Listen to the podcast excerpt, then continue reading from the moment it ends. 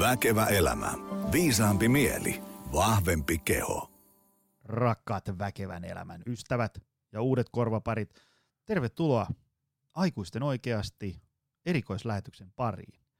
Sillä suhteessa aikaisempiin lähetyksiin tänään ollaan uudessa studiossa. Rakensin tänne meidän Pasilan voimailu- ja valmennuspyhättöön Optimal Performance Centerille oman studion. Eli sikäli mikäli lähetyksessä tapahtuu hässäkkää, se johtuu siitä, että sekä minä eikä, eikä päivän vieraskaan oikein tiedä, mitä tästä tulee. Mutta tunnin päästä on selvillä, miten kävi. Ää, päivän vieras on... on mies, jonka olen halunnut tänne jo pitkään vieraaksi, koska juteltavaa riittäisi Joe Rogan henkisesti kolmeksi tunniksi, mutta koitetaan tiivistää ää, tuntiin. Tervetuloa meidän matalaan majaan, Janne-Pekka Pietiläinen. Kiitos paljon, kiitos. Ilo, ilo olla täällä koeponnistamassa tätä uutta, uutta studiota. Tämä on tämmöinen laivoilla on neitsyt-matka, niin tämä on meidän studion tämmöinen neitsyt-lähetys. Katsotaan kuinka käy. Titanic-lähetys. Kyllä, kyllä. Hei, ähm, sä olet omassa skenessä ja, ja, ja siinä kuplassa elävä legenda, mutta langojen päässä on varmasti iso nippu ihmisiä, jotka ei tiedä yhtään kuka sä oot. Mutta äh, tosiaan koitetaan tiivistää tää, tää tunti niinku sun bravureihin, eli, eli kamppailulajeihin ja, ja, ja tota, äh, ultrajuoksuun, tällaisiin niinku pitkä matka. Kun yleensä sitten, äh, koska ollaan tällä niin kuin audion pää, päässä, niin ihmiset ei, ei näe sua, kuka sä oot, niin tosiaan se, se että äh, satakiloinen mies juoksee ultramatkoja, eli aika pitkiä juttuja, niin, niin tota, se ei ole ihan itsestäänselvyys. Mutta hei, äh, tiivistä meille lyhyesti. Kuka sä oot? Mistä sä tuut? Ja, ja mitä sä oot tehnyt ja, ja mihin oot menossa? Joo, no tämän lähetyksen puitteissa mä varmasti olen ensisijaisesti ö, kamppailuurheilija, ja, eli tein tuollaisen noin viidentoista vuoden kilpauran kamppailulajien parissa, lukkopainin, brasilialaisen jujutsun ja vähemmässä määrin vapaaottelun parissa. Et se on niinku varmaan tää tämän päivän ensisijainen pihvi. Ö, aktiiviuraani mä lopetin tuossa muutama vuosi sitten, jonka jälkeen tämä kamppailu harrastus on painottunut sitten valmentamiseen. Olen tota, äh, toiminut valmentajana useammassa kamppailuseurassa. Tällä hetkellä valmennan Tampereen Jytsu-koululla sekä Nokian kamppailuurheilijoilla. Tämän, sitten tämän tota, säännöllisen valmentamisen lisäksi toimin pikkusen sellaisena matkasaarnaajana, eli kierrän, kierrän Suomessa tota, eri, eri tota, jujutsu-seuroja opettamassa sitten tämmöisiä viikonloppuseminaarityyppisiä settejä, ja ehkä tämän lisäksi vielä sitten joidenkin nykyisten öö, niin kuin kansallisten, para, kansallisten kärkiottelijoiden kanssa, jossa ei ole mahdollista varsinaisesti valmennussuhdetta pitää yllä, jos on välimatkaa tai tällainen, niin toimin sitten pikkusen mentorin roolissa. Että tällainen kolmella, kolmella kulmalla tätä valmentamista, mutta varmasti tämä niin kuin urheilu ja kamppailuurheilu on tämä meidän tämän päivän pihvi. Hyvä. Ähm. Lähdetään suoraan tähän kamppailulajisektoriin. Öö, miten sun ura alkoi ja, ja, ja miten se eteni ja, ja mitä kaikkea saavutit ja niin edespäin? Mä itse silloin kun kävin öö, lukkopainia ja brassijytsua vähän harrastamassa, niin sä siellä valmensit ja, ja, ja olit siinä seuratoiminnassa aktiivisesti mukana. Tota, tiivistä vähän. Mikä sai Janne-Pekka Pietiläisen möyrimään? Joo. Pitäisikö meidän tätä, tätä niin kuin vähän freimata sillä tavalla, että tämä, tämä varmaan kun, kun treenasit, niin tämä oli varmaan jossain, jos mä heittäisin lonkalta, niin olisiko vuosi ollut joku kaksituhattakuusi? Jotain, jotain sitä, sitä luokkaa. Optimal Performance ei ollut silloin vielä olemassa, joten se oli ennen kaksituhattakymmenen ainakin. Joo, jostain sieltä viime vuosikymmenen loppu, herra loppupuolella. Herra jestas, miten aika rientää. Kyllä. Kyllä, mutta ajattelin, että se voi olla kuulijoille hyvä, hyvä freimata, että tässä tullaan niin kuin aika pitkältä, pitkän yhteisen historian kautta myös tähän, tähän keskusteluun. Niin, tota, mun oma kamppailuurani alkoi sillä tavalla, että, että tota, se alkoi vuonna kaksituhattakaksi, ja siinä oli taustalla, että mä olin, olin tuolloin yhdeksäntoista kaksikymmentävuotias ja mä noi teinivuoteni vietin voimanoston parissa. Eli tota kilpailin, harjoittelin ja kilpailin voimanostossa jotain junioreiden äs äm-mitalleja siitä, siitä kilpailuista kerätty. Mutta sitten kaksituhattakaksi mä olin juuri, juuri päättänyt tota, ää, varusmiespalveluksen ja mulla oli syntynyt semmoinen vuoden tauko siitä täyspainoisesta treenaamisesta ja sitten, sitten tota ajattelin, että tää, ehkä tämä voimanosto olisi mun osalta jo niinku taputeltu, mutta olisi kiva saada joku toinen harrastus siihen tilalle. Ja mä sitten päädyin, että mä halusin kokeilla noita kamppailulajeja ja, ja mulla ei silloin kaksikymmentävuotiaana ollut minkäänlaisia, niin kuin, siinä vaiheessa minkäänlaisia niin kuin, tavoitteita, että tästä tulisi mitään niin kuin, kilpaurheilua. Ja, ja tota, ihan vaan hain jotain mukavaa harrastusta, mutta se vei kyllä ihan täysin mukanaan, että et, tota, ensimmäisen puolen vuoden jälkeen oli jo ihan niin kuin, selvää, että mä haluan tehdä tätä ihan niin täysillä kuin, kuin vaan mahdollista. Ja siitä se kilpaura sitten alkoi, alko, että ö, tosiaan vähän vaille viisitoista vuotta taisi olla kilpauralla kestoa, ja jos sieltä nyt poimii jotakin, jotakin sitten ehkä kilpailumeriittejä, niin lukkopainissa ö, Euroopan mestaruuskilpailut mä voitin viisi kertaa. Eli kilpailin niissä kuudesti ja viisi kertaa voitin ja yhden kerran olin pronssilla. Ja sitten brasilialaisen jiu-jitsun puolella, tämä nyt taas vaatii selittämistä, kun, kun äm äm-kilpailussa kilpaillaan tällainen vyöarvoittain, niin mä ää, ruskeavöissä, eli joka on tämä toisiksi ylin vyöluokka, niin siinä mä voitin, voitin tämän ruskeavöiden sarjan, eli, eli ikään kuin ruskeavöiden maailmanmestari.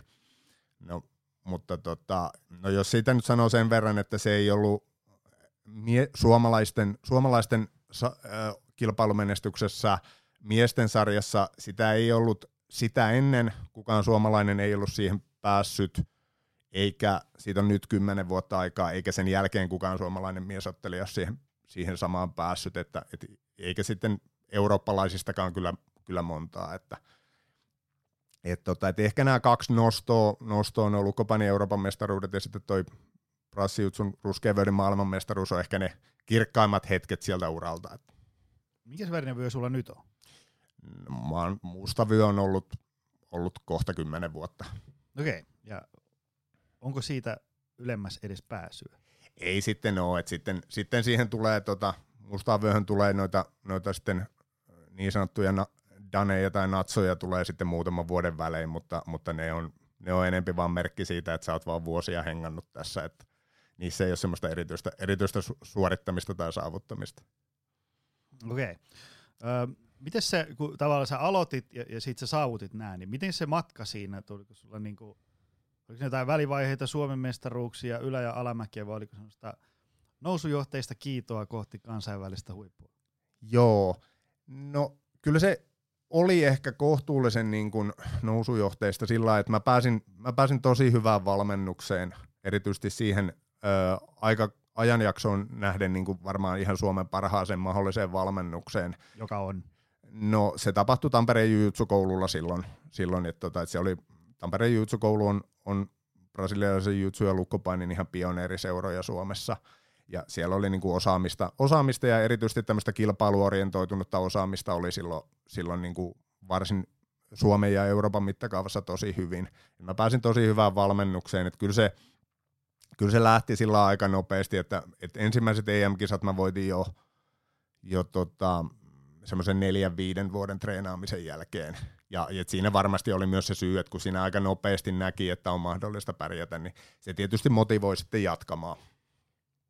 Miten, onko lukkopaini ähm, kuinka iso ja harrastettu laji?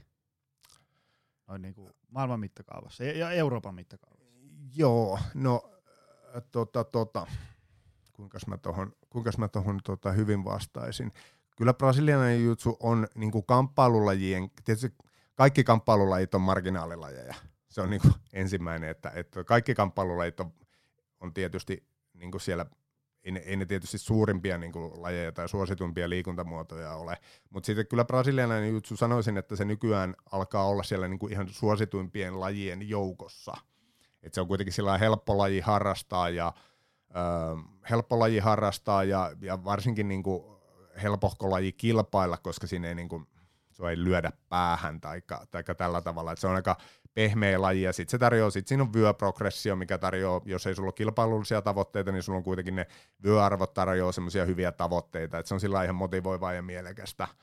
Niin tota, kyllä, ja varsinkin sitten sit vielä vapaaottelu, vapaaottelu, jonka suosio on kasvanut niin kuin valtavan paljon ja siitä on tullut ihan, niin kuin, ihan maailman melkein niin kuin sinne äh, tavoittelee niitä niin kuin seuratuimpia urheilulajejakin jo, niin, niin tavallaan se vapaaottelu, vapaaottelu taas on enemmän niin kuin penkkiurheilulaji kuin liikuntamuoto, mutta se vapaaottelun nousun niin kuin vanavedessä sitten brasilialaisen jiu-jitsun niin kuin harrastaminen on kasvanut niin kuin huom- huomattavasti, että se on niin kuin tullut siinä, siinä imussa. Tota... Tuossa vähän jo sanoitkin sitä, että, että tota,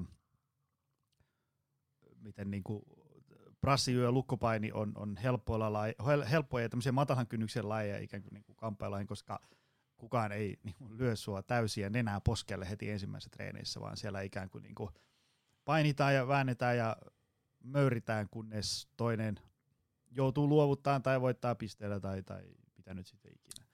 Ää, tota, Jos mä tohon vielä, jos sanotaan, että brasilialaisen jiu-jitsun suosio pitkälti mun mielestä nojaa tulee siitä, että se on sellaisessa kivassa risteyskohdassa, missä kuten sanottu, se ei ole sillä tavalla niin kuin tavattoman brutaalilla harrastaa, mutta siinä on tämä niin kuin realistisuus kuitenkin. Eli, eli, eli kaikki tekniikat pitää saada toimimaan niin kuin vastustelevalle, vastaanlaittavalle vastu- vastustajalle. Aivan, eli se on tavallaan se on sillä kivassa risteyskohdassa, missä se on sillä tavalla niin kuin realistista, mutta ei liian, ei liian niin kuin brutaalia tai liian epämukavaa. Siitä tulee se tavallaan se... se Hei, on toi on muuten hyvä pointti. Ei ole koskaan tullut ajatella sitä, että tavallaan, että jos sulla on joku tämmöinen kontaktilaji, niin sit siinä voi olla silleen, että mä täältä vähän nyt niin kuin potkasisin sua tohon, mutta en niin kuin oikeasti. Ja nyt voisit sä seistä tolleen, niin sit mä voisin... Kyllä joo. Et se on, se on semmoisessa kivassa, kivassa risteyskohdassa, missä siinä on realismia, mutta sit se ei kuiten, kuitenkaan sulta ei niin kuin mene enää poskelle. Aivan, aivan. Tota, kenelle kamppailulajit?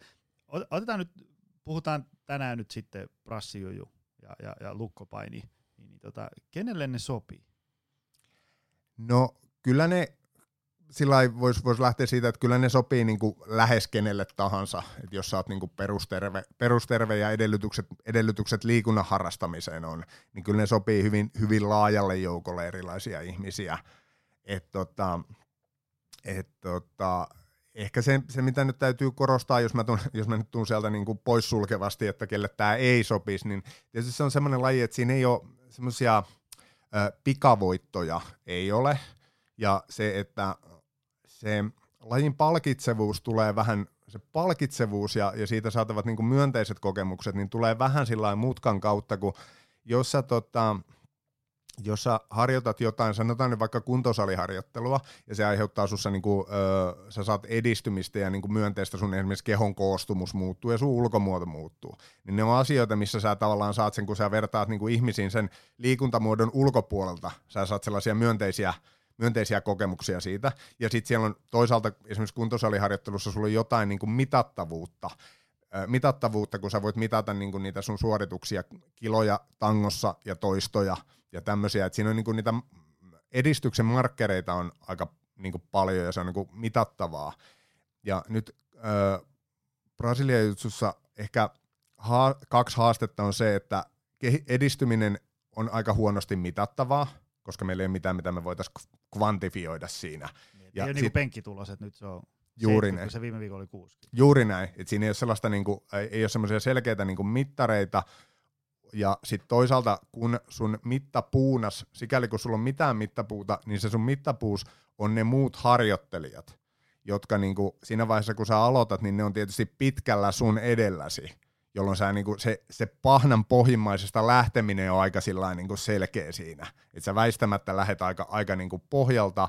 Ja sitten toisaalta sun niin kun sitä edistymistä voi olla myös vaikea, ha- vaikea havaita, koska ne ihmiset sun ympärilläsi edistyy myös, jolloin se, niin kun se koko ajan, se, se sun mittatikkus, niin kun siir- niin, mittatikkus niin kun liikkuu koko ajan. Niin tämä on ehkä niin kun se syy, että tavallaan se edistymisen niin kun mittaaminen ja se, sitä kautta tuleva semmoinen palkitsevuus on ehkä, ehkä niin kun, öö, öö, varsinkin, varsinkin nykyään, kun me, meillä tämmöinen niin kuin liikuntasuoritusten niin kuin kvantifiointi ja mittaaminen yhä enemmän on, me mitataan kuntosalilla, me mitataan meidän suoritusta ja me seurataan meidän sykettä ja me seurataan meidän niin kuin juostuja tai pyöräiltyjä kilometrejä. Kaikki tämmöinen niin kuin mittaaminen, kun se tuntuu nousevan, että ihmiset haluaa kvantifioida suorituksia, niin kamppailulajissa se kvantifiointi ei oikein onnistu. Niin silloin tämä palkitsevuus ei ehkä tule siitä suoritusten mittaamisesta niin paljon. Et se on ehkä ainoa, ainoa semmoinen, minkä kanssa täytyy, täytyy vaan tulla sinuiksi. Mutta sitten toisaalta tämän vastapainoksen harjoittelu taas, uskaltaisin sanoa, että kamppailulajit saattaa olla niinku hauskimpia lajeja harjoitella. Se harjoittelu on taas niinku hyvin stimuloivaa, se on niinku kivaa ja jännittävää. Ja, ja tota, sitten myös ö, semmoinen, kun se tehdään toisten ihmisten kanssa, niin siinä myös semmoinen hyvin mahdollista syntyä semmoinen hyvin vahva yhteisöllisyys. yhteisöllisyys ja siinä on niin tosi vahvoja ystävyyssuhteita ja sillä lailla, koska se tapahtuu niin intensiivisesti niiden, intensiivisesti niiden muiden ihmisten kanssa.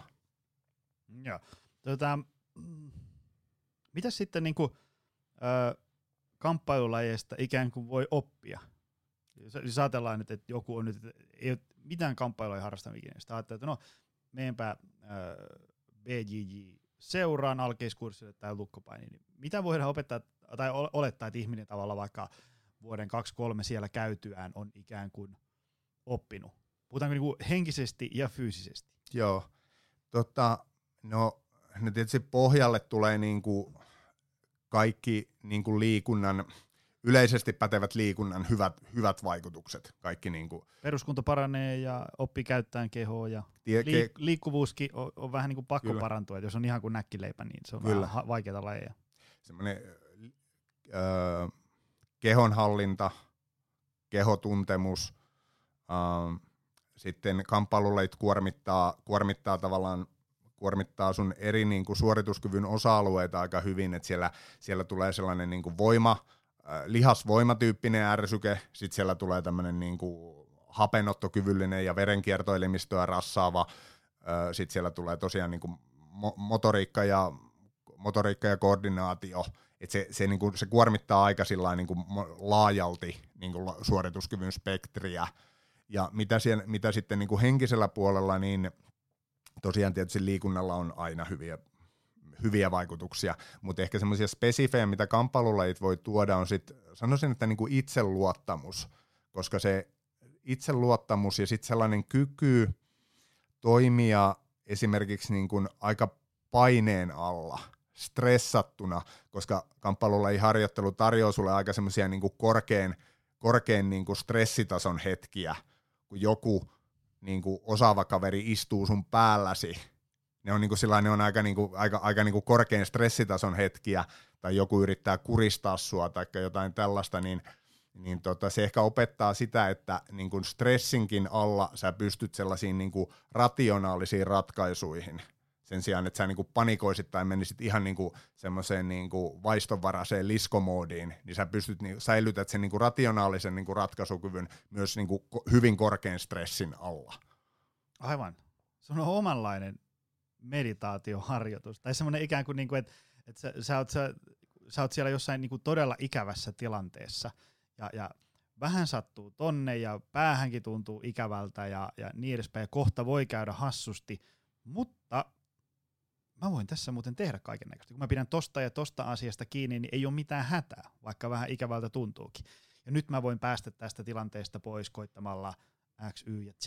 Semmoisia niinku, jotka sitten, okei, onhan se vähän leap of faith, että miten se siitä sitten siirtyy työelämään, mutta ehkä joku semmoinen ajatus siitä, että vaikka asiat tuntuu ikävältä ja, ja, ja on tavallaan niinku tosi ikävässä paikassa, niin silti siinä hetkessä voi ikään kuin vetää henkeä ja, ja tota, miettiä, mitä tässä voi tehdä. On se tavallaan, jos ajattelen, että mitä niin kuin meditaatiolla, jos pyritään esimerkiksi kehittämään sitä, välttämättä meditaatiolla pyritä mihinkään, mutta sanotaan, että saattaa kehittyä se, saattaa kehittyä se, tota, se niin kuin sulla tulee reaktio, sulla tulee vaistonvarainen tunnereaktio, ja sit sä haluat niin kuin kehittää sitä, että sä et sillä niin kuin sen tunnereaktion perusteella heti niin kuin refleksinomaisesti reagoi johonkin. Mm. Että halutaan sitä, sitä gäppiä, niin kuin rakentaa siihen sellainen niin kuin gäppi sen sun niin kuin tunnereaktion ja sitten sun niin kuin toimintas välille. Niin kamppailulajit voi sitä kehittää aika hyvin, koska jos sä kamppailutilanteessa päästät sun tunteet niin kuin sen tunnereaktion vallalle ja toimit sen tunnereaktion ohjaamana, niin todennäköisesti lopputulos ei ole kovin hyvä. Mm. Eli se opettaa sut niin kuin sillä, että vaikka kaikenlaisia niin kuin tunnereaktioita herää, herää niin kuin pakokauhua ja, ja mahdollisesti aggressiota tai jotain tämmöistä niin tiukoissa paikoissa, niin sä pysyt, niin kuin, pysyt viileänä ja pystyt toimimaan rationaalisesti ja pystyt, niin kuin, että se tunnereaktio ei kaappaa sun toimintaa. Se on kyllä itse asiassa nyt, kun muistelee omia, omia vääntöjä, niin kyllä se, siis totta kai aluksihan sä olit ihan, että, että nyt tuolta tulee toi satakiloinen kalju pääsi vääntää mut kahtia kohta. Se oli tietysti se, niin kuin se aluksi. Mutta sitten kun oli niin kuin möyrinnyt liian tai niinku riittävän pitkään siellä, niin sitten oli silleen, että no hyvin todennäköisesti mä tuun tämän, tämän erän tästä häviämään, mutta mä voin kokeilla kaiken näköistä ja, ja, ja, tota, ähm, ja, ja sai semmoista niinku ymmärrystä siihen, että et pystyy itsekin niinku yllättävän hienoihin asioihin. Ja, ja sitten se, minkä siellä huomasi myös, kun katseli tota, äh, muita painijoita, niin huomasin, että se tavallaan sillä niinku voimalla ei pääse Ja, ja raivolla ja väkisin vääntämisellä ei niinku tiettyä pistettä pitemmälle pääse. Et, et havaitsi semmoisen, niinku, että tavallaan kyllä on, on hyvä olla nopea ja kestävä ja tämmöiset fyysiset ominaisuudet, mutta ennen kaikkea semmoinen niinku järjen käyttö ja joku semmoinen taktiikka, koska oli tyyppejä, jotka ei varsinaisesti ollut mitään kreikkalaisia veistoksia tai semmoisia niinku kymmenottelijan näköisiä, mutta pärjäs tosi hyvin, koska niillä ikään kuin olisi semmoinen pelisilmä, tai miksi nyt sitä sitten haluaa kutsua, kehittynyt aika hyvin. Ehdottomasti, että juuri, juuri, juuri tätä, että, että se niin kun, sun niin kun fyysinen suorituskyky, tai sitten tällainen niin kun aggressio, niin se, se, se ei sua kovin pitkälle vie. Silloin kun sun vastustaja niin kun osaa ja tietää, mitä hän on tekemässä. Eli, eli niin kun se, se on vähän niin kuin, mitä mä sanoisin, että jos sä niin kun pelaat, pelaat sakkia, niin se, että niinku se, se ei, ei kovin paljon, niinku, jos sun vastustajas ei osaa mitään, niin sä voit semmoisella esimerkiksi vaikka niinku vaan aggressiivisesti prässäämällä sä voit, sä voit jotain, mutta jos sun vastustaja tietää, mitä hän on tekemässä, niin aggressio ja fyysinen suorituskyky ei sua niinku kovin pitkälle, kovin pitkälle auta, vaan se, että sä niinku säilytät niinku kirkkaan kuvan ja ymmärrät, mitä sun pitäisi tehdä, ja katsot sitä tilannetta niinku rationaalisesti ja analyyttisesti. Aivan. Ja sitten tota... Ehkä se on vähän niin kuin kaikessa urheilussa, että on sitten jalkapallo tai jääkiekko, niin sä voit niin kuin raivokkaasti juosta sen pallon perässä, että nyt mä otan ton. Ja, ja sit se, sitä kestää ehkä se viisitoista minuuttia, kun sä oot ihan kuolemaväsynyt, jos sun vastustaja tietää, mitä se tekee. Niin si- silloin se vaatii myös sitä pelisilmää. Siinä on, joo totta, siinä voi olla, nyt kun, nyt kun mietin tätä samaan aikaan kun puhun, niin siinä voi olla, että kamp- uh, urheilulajeissa yksi millä varmaan vaikutusta on se tavallaan se, kuinka nopeasti asiat tapahtuu, se niin kuin vasteaika, että mitä enemmän niin kuin asioilla on, niin kuin, mitä nopeammin asiat tapahtuu, niin sitä enemmän semmoisella vaistonvaraisella toiminnalla ja aggressiolla ja tämmöisillä niin kuin, ja siihen tilanteeseen heittäytymisellä sit niin kuin voi saada hyviä tuloksia. Mitä hitaampi se rytmi on, ja nyt brasilialainen jutsu on varmasti kamppailulajien sisällä niin kuin hitaimpia lajeja, mitä on, koska se todennäköisesti vastustaja on koko ajan sussa kontaktissa ja pyrkii koko ajan niin kuin hidastamaan sun liikkeitäsi. Niin silloin erityisesti, koska se tempo, tapahtumanopeus on hitaampi, niin erityisesti silloin niin kuin on enemmän aikaa ja tarvetta niin kuin kognitiivisesti miettiä. Mutta sekin just, mä mietin sitä, että se, se jotta pystyy ikään kuin intuitiivisesti tai, tai sillain niin kuin selkäytimestä käsin tekemään fiksuja ratkaisuja ja päätöksiä, niin se vaatii kyllä sitä, että sieltä selkäytimestä tuleva ratkaisuehdotus on hyvä. Ja se vaatii taas sitten niin kuin vuosien harjoittelua. Kyllä joo. Kyllä, kyllä joo, että toki tämä on varmaan aika, aika yleispätevä, että sun pitää ensin ensi oppia ne oikeat ratkaisut ja sitten kun rutiinitaso nousee, niin ne tulee ne oikeat ratkaisut niin kuin intuitiivisesti. Joo, joo, joo. Mutta ajatellaan just sitä, että jos me nyt ollaan tuossa Pasilan torilla ja siinä joku yhtäkkiä yllättäen käy kimppuun, niin todennäköisesti sulta irtoaa joku fiksumpi ratkaisu siihen kuin multa. Toivoa sopii. Mistä muuten hei, äh, tuli semmoinen mieleen, että mitenkä sitten kun nämä sopii liikuntamuotoon, urheiluun ja niin edespäin, niin onko lukkopaini ja brasilialainen jiu-jitsu äh, sitten ikään kuin, niin kuin itsepuolustukseen hyviä? Jos ajatellaan, että festareilla asiat ei mene niin kuin suunnittelit ja sitten joku sieltä käy tuolin kanssa päälle tai, tai ottaa paidan raiveleista kiinni, onko ne hyviä lajeja siihen? No varmasti ne on, ne on parempi kuin ei mitään, mutta, mutta on sillain niin kuin kriittinen, että et tota, varsinkin mitä enemmän mennään, siinä tulee se spe- spesifisyys, että niin kuin tavallaan brasilialaisen jutsun varsinkin alkupuolella siinä oli tämmöisiä itsepuolustuksellisia elementtejä, mutta sitten sit niin kuin mitä spesifimmin mennään niin kuin kohti sitä niin kuin esimerkiksi urheilumuotoa ja mitä enemmän niin kuin harjoitellaan esimerkiksi niin kuin kilpailuja varten, ottelutilannetta varten, tietyn, niin kuin, ää, tietyn sääntökokoelman puitteissa, mitä enemmän siinä tulee sitä spesifisyyttä, niin sitä kauemmas se tietysti niin kuin liikkuu, liikkuu, tota, liikkuu siitä niin kuin itsepuolustusaspektista. Et on siis, kyllä sitä varmasti niin kuin hyötyä on, mutta mä sanoin, että kuitenkin sanotaan, että itsepuolustuksessa varmaan se isoin ja hyödyllisin on niin kuin se, että ää, mahdollisuuksien rajoissa pyrkii välttämään niitä tilanteita, missä tämmöisille taidoille tulisi tarvetta. Se on se suuri, paras itsepuolustustaito on niiden tilanteiden ehkäisy. Paras itsepuolustuslaji on neljänsadan metrin juoksu. Äh, joo, ja vie, sanoisin, että vielä parempi on pitää, niin kuin, pitää tota, niin kuin silmät, silmät auki ja olla tietoinen siitä tilanteesta, että jossa, jossa kohta saattaisi joutua juokseen. Että, ja sitten vara, varasuunnitelmana tosiaan se spurttaaminen.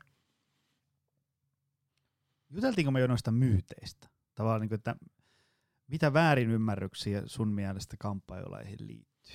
Ei mun mielestä. Joo, tota, varmaankin, varmaankin ne liittyy, liittyy siihen, että, että tämmöinen mielikuva sellaisesta niin kuin älyttömästä niin kuin matsoilusta tai sitten tämmöisestä niin kuin, äh, toksisesta maskuliinisuudesta. Varmaan se on niinku se, se sellainen, että siinä olisi, olisi, olisi tämmöisiä niinku ne motiivit, mistä sitä harjoitellaan tai minkälaiset ihmiset harjoittelee niitä, niin, niin varmaan semmoinen niinku, varmaan se, se on niinku se suurin, suurin väärä mielikuva. Et sit todellisuudessa tosiaan, niin kuten sanottu, niin kamppailulajit sopii hyvin monenlaisille ihmisille ja sieltä löytyy aika sillain, niinku aika harrastajista löytyy semmoisia niinku vähemmän intuitiivisia niinku ihmisryhmiä, kuten esimerkiksi Uh, jujutsu vetoo paljon esimerkiksi tämmöiseen niin kuin insinöörityyppiseen niin kuin persoonallisuustyyppiin, koska ne on niin kuin hyvin usein ne tilanteet on sellaisia niin kuin loogisia ongelmia, joihin on niin kuin löydettävä niin kuin looginen ratkaisu. Et se hyvin, hyvin paljon vetoo tällaiseen niin kuin insinööri-ihmistyyppiin. Ja, ja sitten tota, sit taas toisaalta tämmöiset, niin kuin, miten mä sanoisin, tämmöiset niin kuin hyvinkin niin kuin vapaat sielut, taiteilijaluonteet ja vapaat sielut toisaalta, niin kuin, toisaalta koska siinä on semmoista jännää niin kuin yhteisöllisyyttä ja se, se niin kuin kamppailuharjoittaminen ja toisten ihmisten, siinä, toisten ihmisten niin kuin vääntely ja kuristelu, niin kuin se, se yhdistää aika jännällä tavalla. Et myös sitten tämmöiset niin kuin, hyvin, niin kuin, voisi sanoa, taiteilijasielut myös löytää, löytää usein, usein niin kuin henkisen kodin sieltä. Et siellä niin kuin, tämmöisiä aika niin kuin epä, epätyypillistä, se on niin kuin vähemmän, paljon vähemmän matsoilua kuin voisi luulla. Joo, ja se mitä itse muistaa omilta ajoilta, plus sitten mitä on, on ihmisiä valmennellut tässä, tota, kamppailulaji-ihmisiä valmennellut välillä vuosien saatossa voimaharjoittelumerkeissä, niin kyllä ne ovat ollut semmoisia aika niin kuin nöyriä, jalat maassa olevia tyyppejä. Ei ole semmoista Karate Kidin pahis meininkiä ollenkaan, vaan jotenkin ne on semmoisia, en mä tiedä, ehkä se jotenkin se tulee se, se, niin kuin se mäiskiminen niin kuin jätettyy sinne, on se sitten kehä tai matto tai mikä ikinä. Ja sitten jotenkin, niin kuin, mä en muista, koska mä olisin törmännyt sellaisen, joka on mennyt ikään kuin, tai ollut tämmöisessä seurassa sen takia, että mä voin sitten piestä jonkun, jos tilaisuus sitä vaatii. Ei, ei vaan ne on hyvin sellaisia niin kuin jalat maassa olevia tyyppejä kaikki. Ne hyvin usein ne jalat pysyy aika tiukasti maassa sen vuoksi, että niin kuin tuossa aikaisemmin viitattiin, niin, niin tota...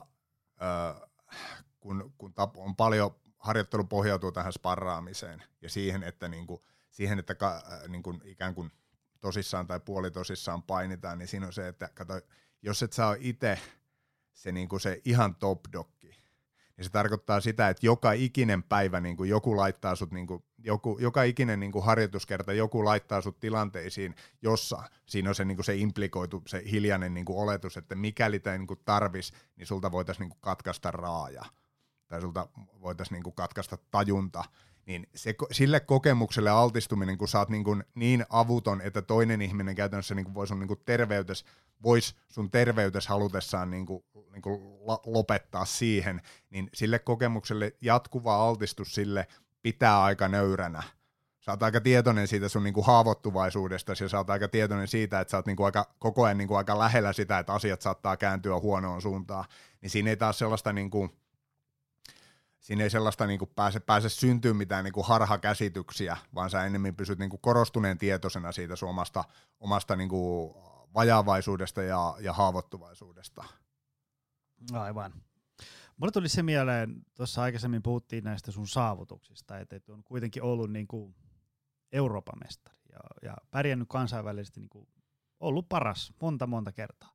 Niin tota, mitä se sitten vaatii urheilijalta, jos puhutaan niin kuin ajatellaan, että treenimäärät, mindset, priorisointi ja niin edespäin. Et sen, sen, mitä tiedän itse kansainvälisen tason menestyviä kilpaurheilijoita, niin tota, äm, kyllä siinä joudutaan jonkun verran meneen pois siitä semmoisesta ikään kuin, niin kuin hyvinvointitekemisestä. Tiedätkö, että se vaan niin kuin on, on mahdoton olla ikään kuin, niin kuin vaikka Euroopan paras jossain lajissa, Jos ei, jos ei sen eteen tee niin kuin tosi paljon töitä ja sitten vieläpä niin kuin aika fiksusti töitä. Mitäs, niin kuin, anna vähän jotain konkreettista, mitä tavallaan on pitänyt ikään kuin, niin kuin uhrata tai, tai, tai tehdä niin kuin kokonaisuuteen, että on sinne tasolle päässyt? Joo, no jos lähestytään sen niin kuin ihan harjoittelun niin kuin välittömien vaatimusten kautta, niin ehkä tommonen niin kuin tosissaan kamppailulajien treenaaminen tuntimäärissä puhuttaneen suunnilleen ja karkeasti jostain niin kuin viisitoista harjoitustunnista viikossa, okay.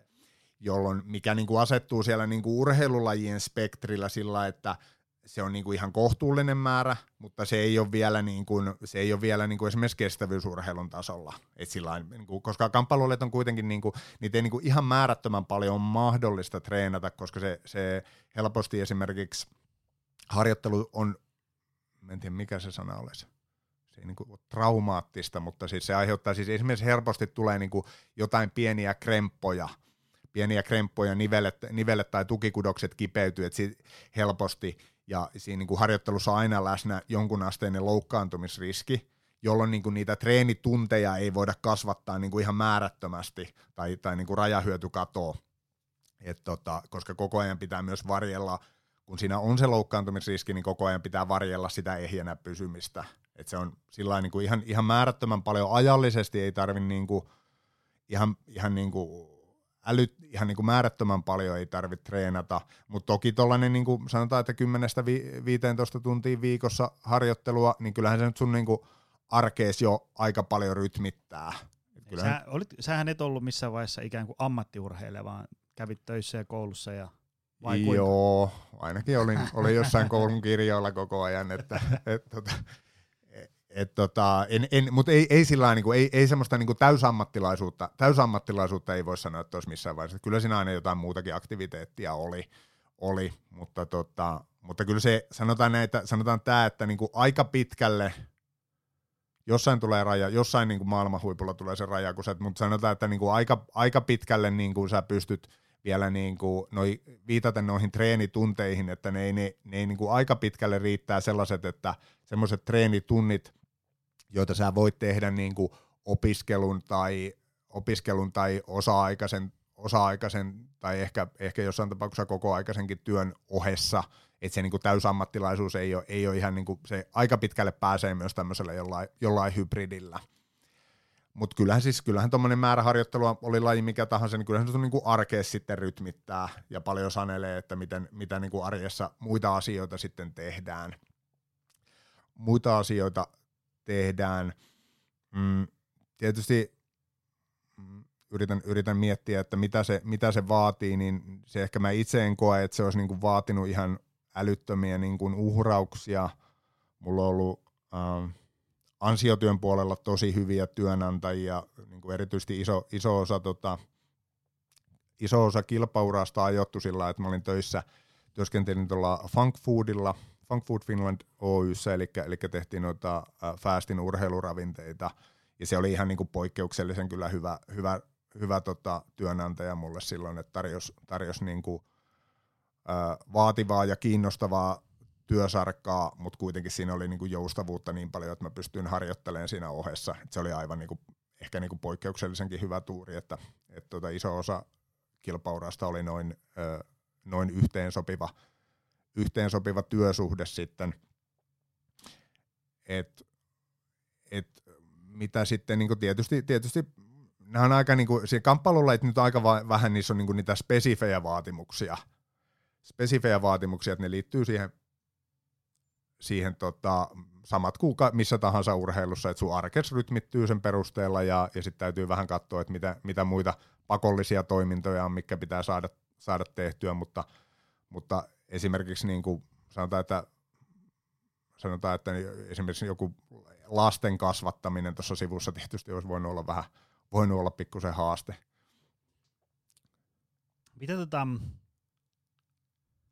minkälainen mindset pitää olla siinä, että tavallaan et voi päästä sille tasolle. Tarkoitan siis sitä, että et tulee varmasti niinku onnistumisia ja epäonnistumisia, kenties jotain loukkaantumisia ja, ja, ja asiat ei mene niinku suunnittelit. Iso osa meidän valmennettavista, siis, jotka on niinku tavallisia ihmisiä, nehän kärsii siitä, että et tota, tavallaan on joku suunnitelma, mutta sitten tuli siinä vähän kaikenlaista. Tuli töissä A B C ja, ja, ja siviilielämässä sitten X Y Z. Ja, ja tota, sitten se homma vähän niin kuin jää, tai ei meinaa löytyä motivaatio, selkärankaa, itsekuria ja niin edespäin. Ja, ja se, sehän on totta kai niin kuin hyväksyttävää silloin, kun ollaan ikään kuin vaan niin kuin hyvinvointiliikkumassa, ei siinä mitään. Mutta mitä sitten, kun haluaa olla vaikka niin kuin Euroopan paras, niin, niin tavallaan mitä semmoisen ihmisen päässä liikkuu tavallaan se, se niin kuin sille ympäri vuoden? Joo, no ehkä... Ehkä niin kuin tulee ainakin mieleen se, että kamppailulajit, kuten sanottu, niin se, puhun siitä kamppailulajien palkitsevuudesta niin kuin, äh, harrastuksen muodossa, mutta sitten erityisesti niin kuin ehkä kilpa, kilpailun muotona, niin kilpalajina siinä on, siinä on niin kuin se haast, vähän äh, haastava puoli on se, että kun ymmärrät, että kun lajissa, missä ei ole esimerkiksi mitään niin kuin mitattavia tuloksia, sä et voi mitata sun tuloskehitystäsi. Ja niin kuin ainoa, ainoa tota, niin kuin mittari on ne sun kilpailusijoitukset. Ja nyt johtuen sitä, siitä, että, että kilpailut käydään aina turnausmuodossa, se tarkoittaa sitä, että niin kuin puolelle kilpailijoista kilpailun saldoksi jäi se, että sä niin kuin menit siihen ekan matsiin ja sä hävisit sun ekan matsis. Se on niin kuin hyvin, niin kuin kielteinen, hyvin niin kuin kielteinen lopputulema. Ja tää on puolella, viisikymmentä prosenttia kilpailijoista. Seuraava kaksikymmentäviisi prosenttia voittaa ensimmäisen matsinsa ja häviää toisen matsinsa, jolloin niin kuin he no voitin yhden ja hävisi yhden. Se on ehkä semmoinen jollain tavalla neutraali kokemus. Niin kuin seitsemänkymmentäviisi prosenttia minkä tahansa sarjan ottelijoista saa, niin kuin viisikymmentä prosenttia saa ihan selkeästi kielteisen niin kuin kokemuksen ja seitsemänkymmentäviisi prosenttia sellaisen, niin kuin, tai kaksi, seuraava kaksikymmentäviisi prosenttia semmoisen neutraalin. Niin tämä tekee sen, että et tota, niitä kielteisiä, sanoisin, että niin kuin, jos et saa ihan niin kuin semmoinen sarjas niin, niin kärkiottelijat, että sä pärjäät aina, niin niitä kielteisiä kokemuksia tulee aika paljon. Niin tässä niin kuin semmoinen riski, riski semmoiseen niin kuin masentumiseen niistä tuloksista on aika iso, jolloin niin kuin se, mitä kamppailulajissa sun täytyisi tehdä, on sitten se, että, että sä et niin kuin liikaa ripustautuisi niihin tuloksiin. Sä et käyttäisi niitä sinä mittarina. Yrität löytää jotain muita mittareita, etkä sit, ja sit toisaalta et ripustaudu niihin tuloksiin, että niin kuin tämä, mitä mä oon tehnyt, on niinku, nämä uhraukset, mitä mä oon tehnyt, nämä on sen arvoisia vain, jos mä nyt tä, niinku, voitan nämä kilpailut. Koska niinku, on aika iso mahdollisuus, että sä et voita niitä kilpailuja. On ihan, niinku, on, niinku, se voi olla niin pienestä kiinni. Se on, ja se on aina pienestäkin. Keskimäärin niinku, voisi sanoa, että niinku, jujutsu-ottelu ratkeaa yhteen virheeseen. Se on niin yleensä yksi virhe, ja riippuen, riippuen tilanteesta, ei tietysti aina, mutta usein se on niin yksi virhe, ja sitten sitä matsia tasaver, tasa, vertaista vastustajaa vastaan, se voi olla, että sä teet sen yhden virheen ja sit sitä ei enää pysty kääntämään. Niin, niin tota, ihan niin kuin tilastollisesti tavallaan, niin kuin sun, kun sä meet kamppailulajikilpailuihin, niin ihan tilastollisesti sulla on niin kuin tulossa aika paljon niin kuin pettymyksiä. Niitä hävittyjä matseja, niin kuin ihan koska jokainen matsi synnyttää yhden voittajan ja yhden häviäjän, niitä, niitä häviöitä ja kielteisiä kokemuksia on niin kuin luvassa. Niin, niin tota, silloin niihin tuloksiin ei saisi niinku liikaa ripustautua, vaan niinku luottaa siihen, että, luottaa siihen, että kun tätä jaksaa tehdä, niin jossain vaiheessa tulee ne, niinku ne myönteiset kokemukset. Myös, myös myönteisiä kokemuksia tulee. Aivan. Tota, no nyt sitten kun sä, sähän oot valmentanut jo, jo niinku iät ja, valmennatko sä vielä? Joo, joo ja oikeastaan nyt, nyt niinku enemmän ja enemmän ja niinku intensiivisemmin kuin, kuin aikaisemmin, Ei, koska nyt, nyt kun se oma kilpaura, oma kilpaura on jäänyt tästä pois, niin nimenomaan se valmentaminen on, on nyt se oma, oma niin kuin tulokulma näihin lajeihin. Jos, jos pitäisi tiivistää ikään kuin viiteen minuuttiin sun valmennusfilosofian tämmöiset niin kuin pääprinsiipit, niin, niin miten ne kuuluisi?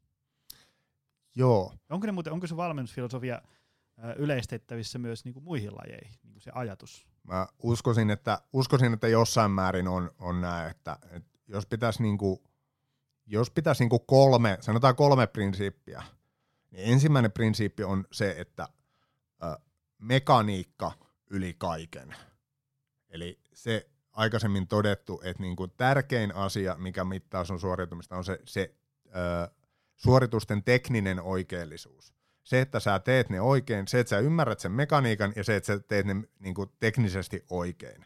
Sitä ei pysty niin kuin korvaamaan niin kuin aggressiolla eikä fyysisillä ominaisuuksilla. Niin kuin mekaniikka yli kaiken, ja se on se, mitä, niin kuin, se, mitä, mitä niin kuin valmentamisessa niin kuin korostan sitä, että niin kuin siitä mekaanisesta oikeellisuudesta ei voi tinkiä. Niin kuin tekniikoista. Kyllä, ja just niin. Just. Rupesin heti miettimään urheilulajeja, missä toi ei pitäisi paikkaansa, mutta en kyllä keksi. Joo. Kyllä. Sä oot et, miettinyt näitä. tota, tota, et se on niinku ensimmäisenä, et niinku, ja se ei saa jäädä, mä, mä ehkä tää on niinku osittain itsestäänselvyys, mutta se usein tahtoo jäädä kaiken muun niinku alle. Moni, moni asia, se tahtoo niinku hämärtyä, että se, niinku, se suoritusta parhaiten, niinku, pa, tärkein asia suorituksessa on se mekaaninen oikeellisuus. No, sitten ehkä toinen prinsiippi olisi sitten se, että pidetään, ja tämä voi olla kamppailulaji spesifi, mutta, mutta se on sitten se, että pidetään asiat niin kuin yksinkertaisina. Eli se, se kamppailutilanne on siinä määrin, niin kuin, äh, koska siinä on toinen, niin kuin, toinen äh, ajatteleva ja itsenäisesti toimiva yksilö, jota vastaan me toimitaan. Se tilanne ei ole millään tavalla staattinen. Se tilanne on siinä määrin dynaaminen ja kaoottinen, että semmoiset kovin pitkälle menevät, äh, kovin pitkälle menevät suunnitelmat tai kovin moneen niin kuin oletukseen perustavat suunnitelmat, niin todennäköisesti ne on ihan haihattelua.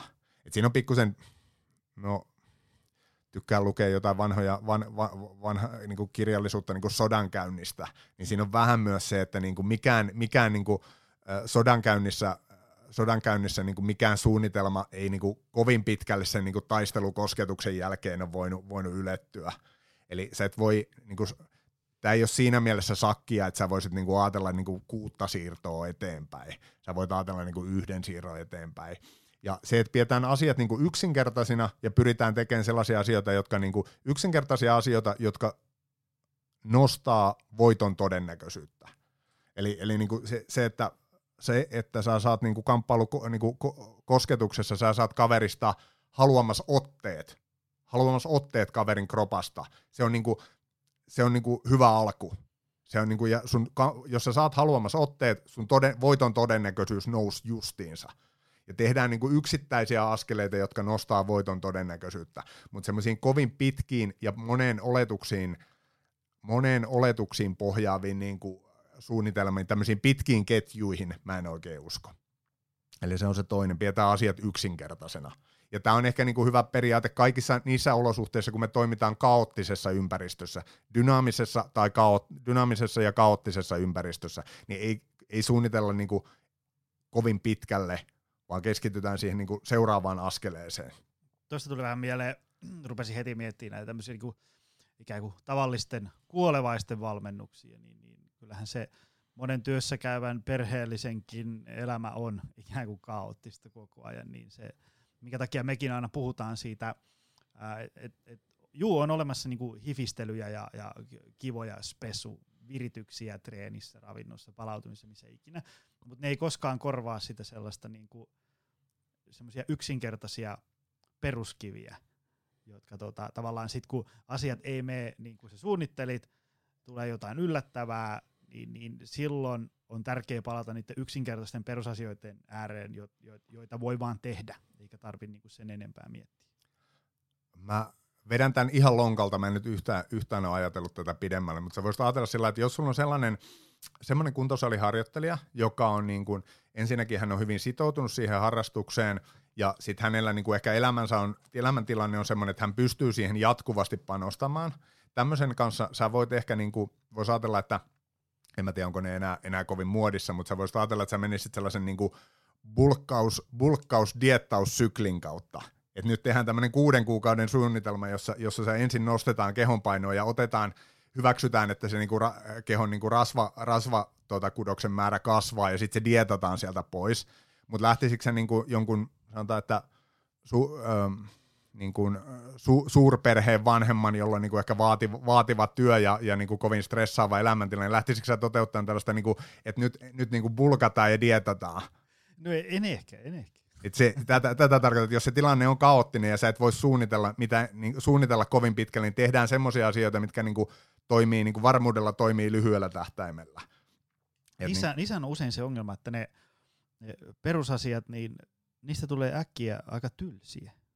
Tavallaan se, ihmiset on silleen, välillä törmää sille, että kun on semmoisia valmennettavia, jotka on tota, ollut vaikka pari vuotta valmennuksissa, että ne on, ne on niin kuin, teekö, kahdeskymmeneskolmas treeniohjelma lähtee. Ja sitten jossain kohtaa on tullut ikään kuin semmoinen päivä, että he, he, he tulee tänne gymille, että okei, mitäs fantsua ja vautsivauta tänään on. Ja sitten ne katsoo sitä ohjelmaa, että no, täällä on taas etukyykkyä ja täällä on taas leuanvetoa ja tässä on nämä dynaamiset lämpöt, että et, et, tätäkö tämä nyt on? Ja sitten se on tavallaan, että no, no tavallaan tätä tämä nyt vähän niin kuin on. Et kun on olemassa semmoisia tiettyjä perusasioita, jotka on tehnyt niin kuin parantanut ihmisen terveyttä, hyvinvointia ja suorituskykyä niin kuin alkuräjähdyksestä asti, niin, niin tota, ei niitä kannata unohtaa.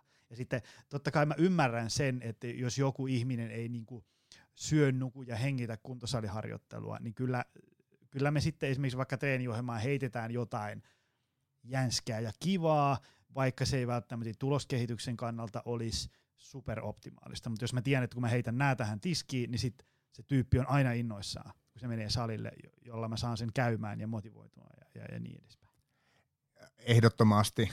Et toi, on niinku, toi on vähän, sanotaan, että kaiken, mun tekisi mieli sanoa, että melkein niinku kaiken niinku, ö, fyysisen harjoittelun niinku edellytys on se niinku toistamisen sieto. Se, että sä niinku teet samoja asioita niinku viikosta toiseen ja mahdollisesti vuodesta toiseen. Se, niin kuin, ja se, että sä siedät, että tämä on tätä, tämä on tätä samaa, mä oon tehnyt tämän satoja kertoja, ja tämä on niin kuin käytännössä ihan sama juttu. Mä vuosi sitten tein tätä ihan samaa juttua, niin kuin lähes samaa juttua. Niin se on niin kuin yksi, yksi semmoinen, ja, että, että sitä toistamista, sitä on niin kuin, tämä nyt on kaksi puolta asiassa. Toisaalta niin kuin harjoittelijan täytyy sietää sitä. Jos, sulla on niin kuin, jos sä et siedä rutiineja, niin, niin tota...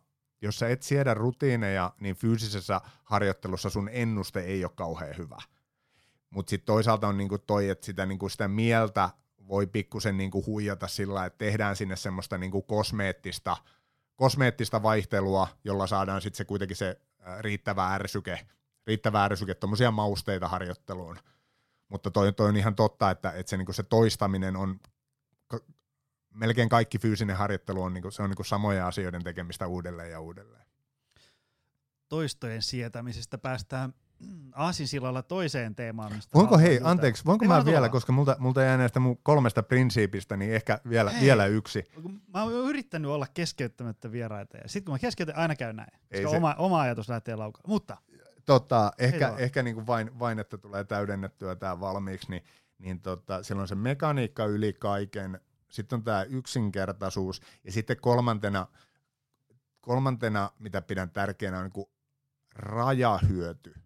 rajahyödyn hahmottaminen.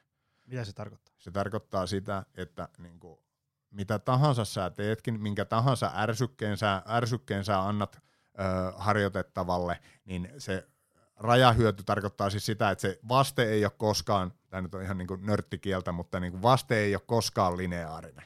Siellä on niin kuin, ensin siellä on se, a, a, kun se annos, se niin kuin, no mä hahmotan sen tällä kolmesti, että ensimmäinen, ensimmäinen kun ruvetaan annosta kasvattaa, ensin se annos on merkityksetön, koska se on niin pieni, että se ei saa mitään aikaiseksi.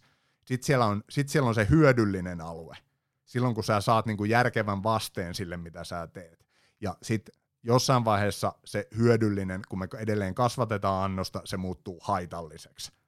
Ja tämä on ehkä niin kuin aika yleispätevä kaikessa, ihan sama minkä ärsyke ja missä, mutta se, että se menee, menee ehkä näiden vaiheiden kautta, että siellä on ensin se merkityksetön, sitten hyödyllinen ja sitten haitallinen.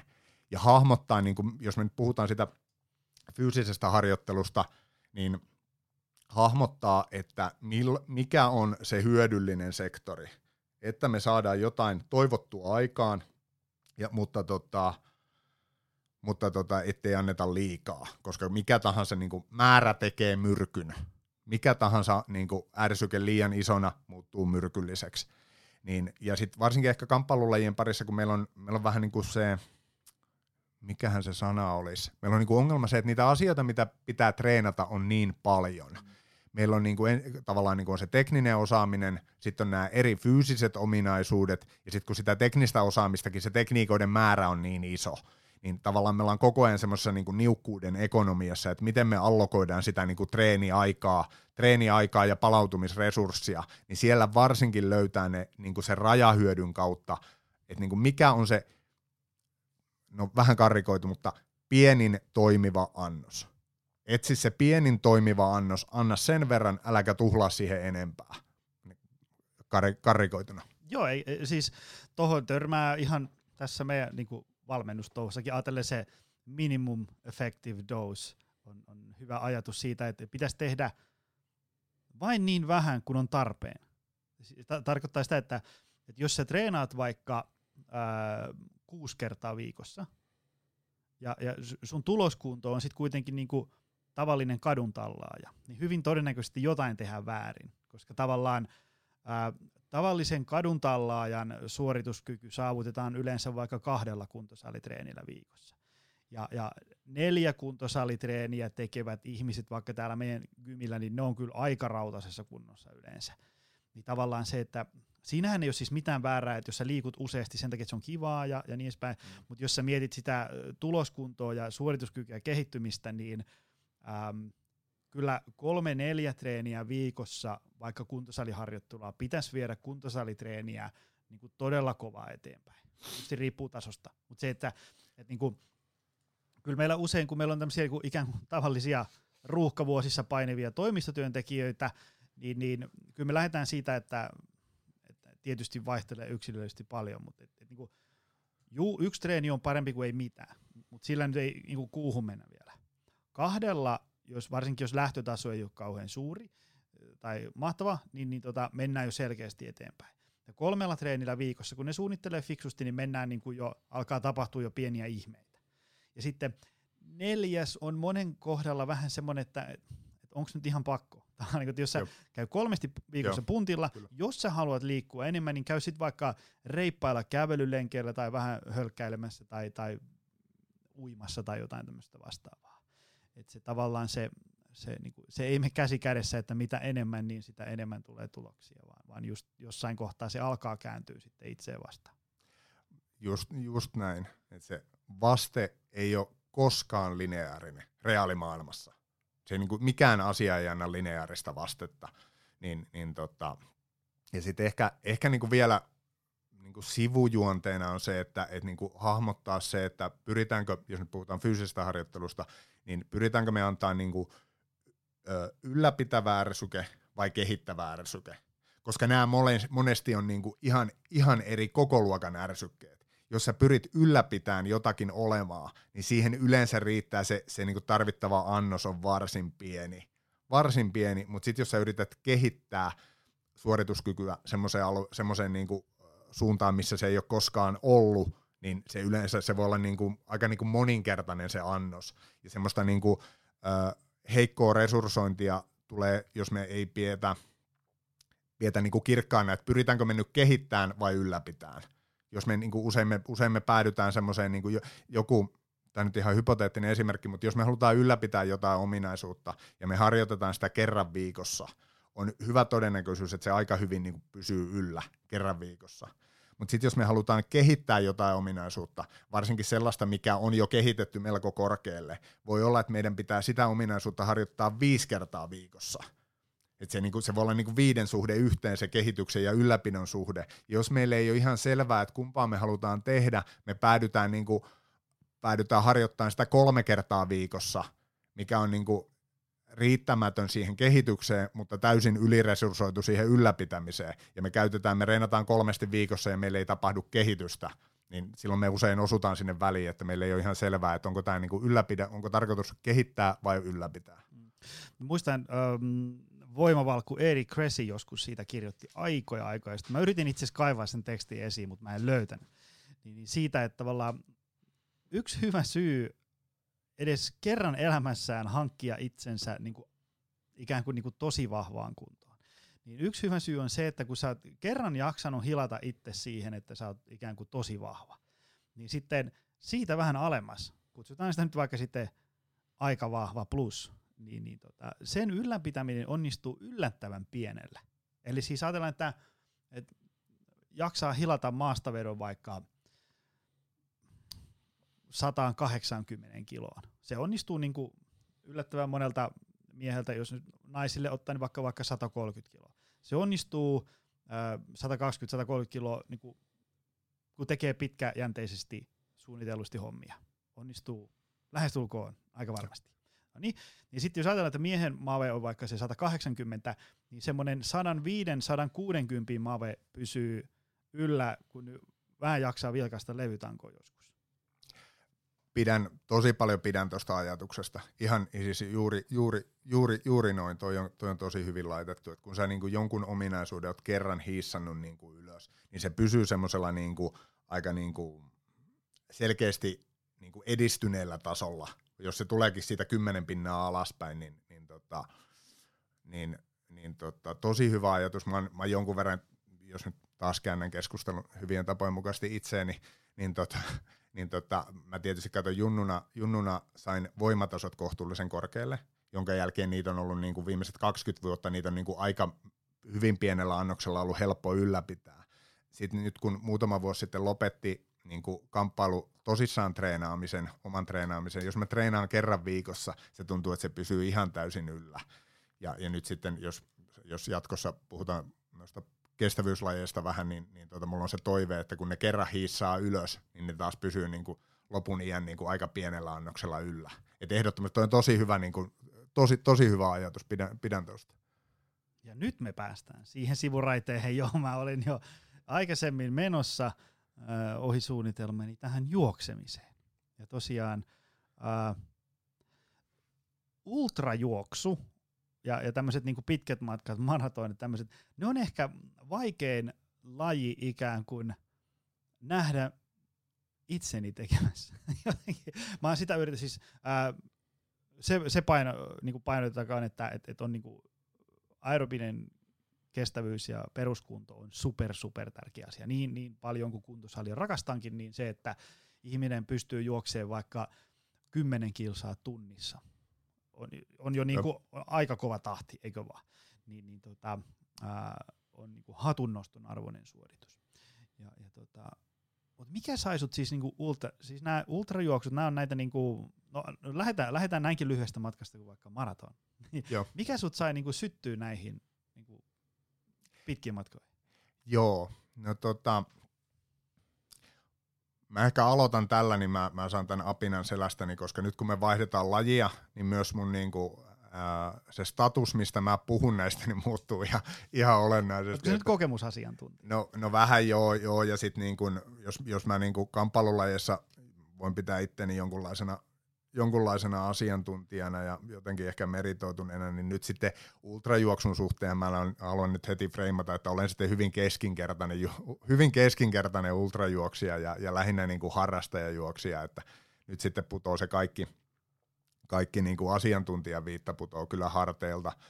Mutta se, mitenkä päädyin näihin, oli se, että kamppailulajeissa, kun lopetin sen urani, mä, olin tota, mä lopetin ne pikkasen niin kuin suhteellisen nuorena, eli mä ekan kerran, ensimmäinen lopetusyritys tapahtui, kun mä olin kolmekymmentäyksivuotias, ja sit mä olin vähän, mä olin vuoden sivussa, sit mä tulin kerran vielä E M-kisoihin takas, ja mä olin sit kolmekymmentäkolme, kun mä lopullisesti niin lopetin kilpaurani, eli mä olin sillä suhteellisen niin fyysisesti aika nuori, olin toki niin kuin, olin niin melkein viisitoista vuotta kilpailuja, olin niin henkisesti ihan valmis lopettaa, mutta, mutta tota, kun fyysisesti oli tavallaan aika semmoisessa niin kuin vielä ihan hyvässä iskussa. Se oli niinku se yksi, että niinku vaikea lopettaa tätä tavoitteellista liikkumu- liikkumista niinku tässä vaiheessa.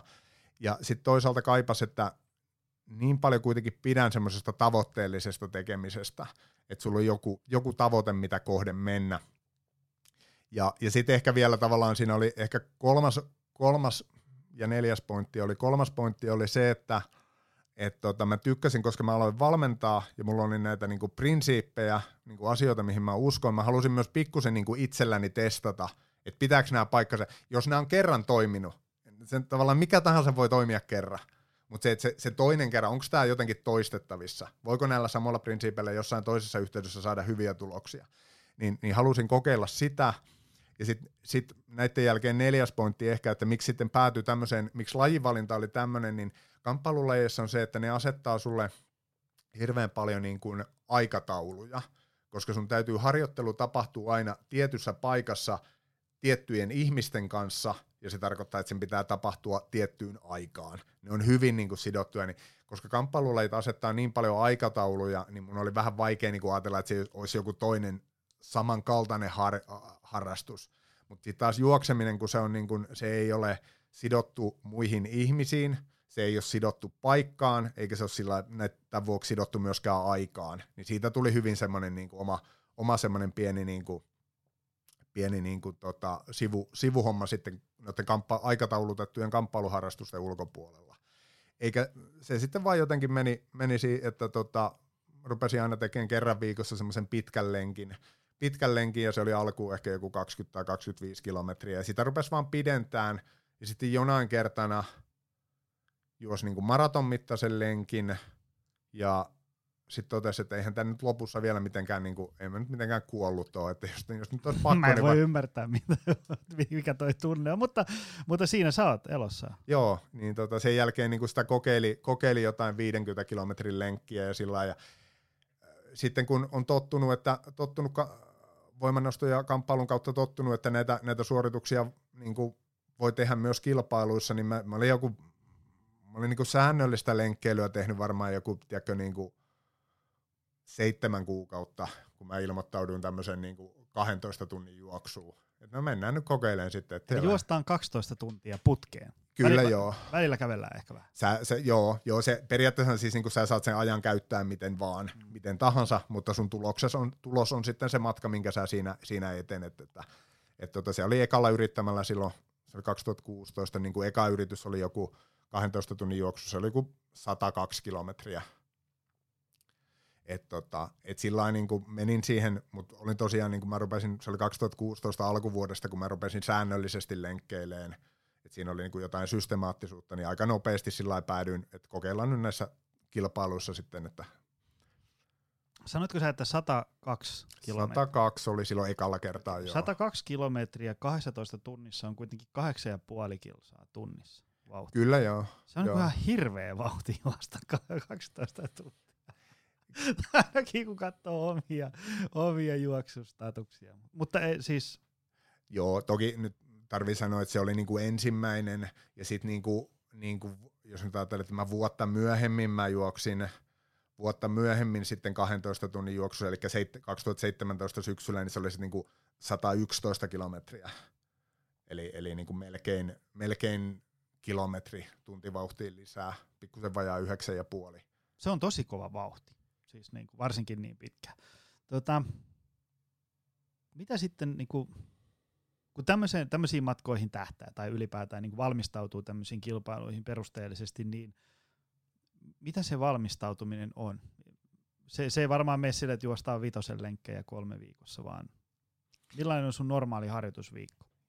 Joo, no tota, harjoittelu sinällään ultramatkojen harjoittelu ei välttämättä eroa hirveän paljon esimerkiksi maratoniharjoittelusta. Et siinä ei niinku sellaista, semmoista, että niinku jos, jos menee kahdentoista tunnin tai, tai varsinkin jos menee vuorokauden kaksikymmentäneljä tunnin juoksuun, mitä, mä, mitä olen nyt lähinnä viime aikoina käynyt niitä kaksikymmentäneljä tunnin juoksuja, niin se ei mene sillä, että jos, mennään, jos har- suoritus on vuorokauden, niin sitten tehtäisiin niinku kymmenen tunnin harjoituksia. Mm-hmm. Et se, harjoitukset ei skaalaudu samassa suhteessa, vaan se, että, että tota, ehkä viikkotasolla niinku kilometrejä, kilometrejä ehkä niinku noin satakunta, eli ehkä kovimmilla viikolla ehkä vähän enemmän, jossain sadan sadanviidenkymmenen välissä. sata kilsaa viikossa, se on kuitenkin viisi puolimaratonia viikossa. Suunnilleen joo, semmoista, semmoista joo, että tyypillisesti siellä ehkä niinku tyypillinen juoksuviikko on se, että sä teet sen yhden pitkän lenkin jotain kolmekymmentä viisikymmentä kilometriin. Sitten siellä on niinku tyypillisesti yksi kovatehoinen harjoitus, eli, eli vauhtikestävyyttä, joko esimerkiksi kymppi, kymppi niinku kovaa juostuna, tai mahdollisesti jotain vetoja, tuhannen tai kahden tuhannen metrin vetoja, ja siellä on se pitkä lenkki, sitten siellä on se kovatehoinen harjoitus, ja usein sen jälkeen se on sellaista niinku peruslenkkeilyä, eli jotain tunnista kahteen tuntiin niinku peruskestävyyttä. Okei. Okay. Öö, tota, vois kuvitella, että semmoinen kahdentoista tunnin juoksukisa esimerkiksi. Oletko se juoksu pidempiä kuin kaksitoista? Mä oon vuorokauden juoksuja, otas nytten, otas nyt, eli onko mä viisi, viisi kappaletta, joista yksi jäi kesken. Yksi kesken, että neljä, neljä niin kuin läpivietyä vuorokauden juoksua. Okay. Paljonko niissä meni? No paras tulos, paras tulos niissä on tota sata yhdeksänkymmentä pilkku kuusi. Eli vuorokaudessa juoksisi niin kuin Helsingistä Tampereelle ja vähän yli. Kyllä joo. Aika kyllä kova, joo. Aika kova. Mutta jos sä otit se äsken, sen katso se kahdentoista tunnin, niin kuin, että se on kahdeksan ja puoli, niin toi on kuitenkin melkein se sata yhdeksänkymmentä niin kuin karvan alle kasia läpi vuorokauden. Se on aika, aika, aika hevi. Hei, tota, siis sitä voi ihan kokeilla jokainen kadun tallaaja, että vetää tuosta nyt vaikka, vaikka tunnin verran sitä vauhtia. No joo, kyllä, kyllä sitä, kyllä sitä sanotaan. Että, tai, voisin tai... kuvitella, että hei, tuommoiset lajit vaatii ikään kuin, niin kuin jonkinlaista uudelleen asettelua tuolla korvien välissä. Ihan va- varmaan niin kuin edelleen kestään tylsiä toistoja, Aske- askelia aika pitkään.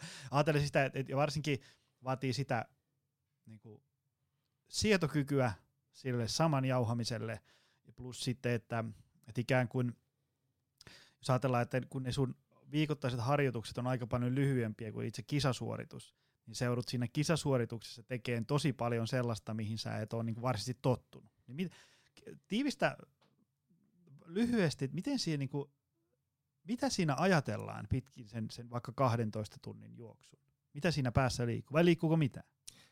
No varmaan, niin kuin henkisesti varmaan noissa pitkissä on se niin kuin, ehkä se tärkein asia, tai sanotaan kaksi, kaksi asiaa.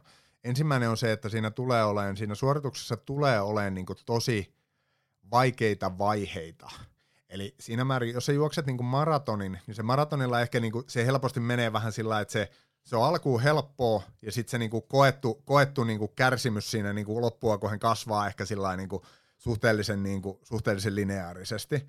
Kun taas pitkissä ultrissa tulee niinku niitä, että siellä tulee niitä vaikeita vaiheita, fyysisesti tai henkisesti vaikeita vaiheita, mutta ne myös yleensä menee myös ohi. Et se on vähän sellaista niinku nousuja ja laskuja. Et tota, et se, se tavallaan niinku kuuluu siihen, että ensimmäinen on se, että et se niinku ekan kerran voi tulla siinä niinku vuorokauden juoksussa, niinku, voi tulla niinku neljän tunnin kohdalla siinä. Mikä?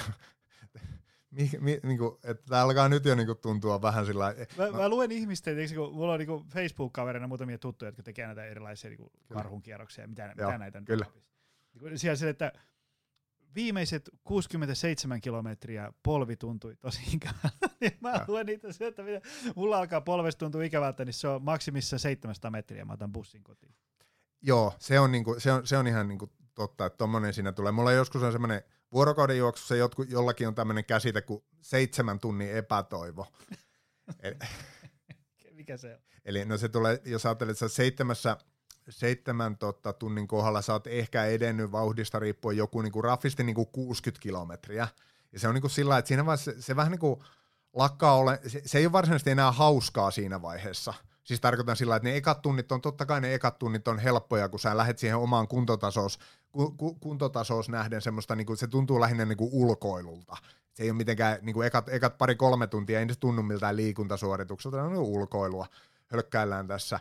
Mutta sitten niin seitsemän tunnin kohdalla on jo kuitenkin sillä tavalla, sä oot mennyt niin kuin puolitoista maratonia, ja siinä niin kuin vähän se hauskuus on niin kuin jo kadonnut. Ja, ja, ja niin kuin jalo, jaloissa alkaa niin kuin painaa ja vuorokauden ajasta riippuen, jos, jos on lähetty illalla, joskus lähdetään niin kuin puolelta päivin, joskus on lähetty illalla, niin seitsemän tunnin kohdalla kello voi olla jo esimerkiksi niin kuin yö, jolloin sun alkaa vähän väsyttää, jota ei varsinaisesti enää niin kuin kauhean hauskaa, mutta sitten sä tajuat, että sulla on seitsemän tuntia takana, seitsemäntoista tuntia jäljellä.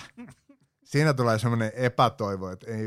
Mihkä mä oon lähtenyt? Ei, tää, ei ole todellista. Ja niinku, niinku, se on melkein puolivälinkin on melkein yhtä pitkä matka kuin mitä sä oot mennyt. Ja se, siinä usein tulee semmoinen niinku ensimmäinen breakdown siinä seitsemän tunnin kohdalla. Se on varmaan kun henkisesti selviää tuommoisen läpi edes vaikka yhden. No vaikka nyt no maratonikin on kova juttu ja kahdentoista tunnin skaava kova juttu. Mutta tuommoisen kun selviää läpi, niin tavallaan löytää niinku, tavallaan sitä, semmoista omasta sitkeydestä ja sietokyvystä ihan uusia ulottuvuuksia.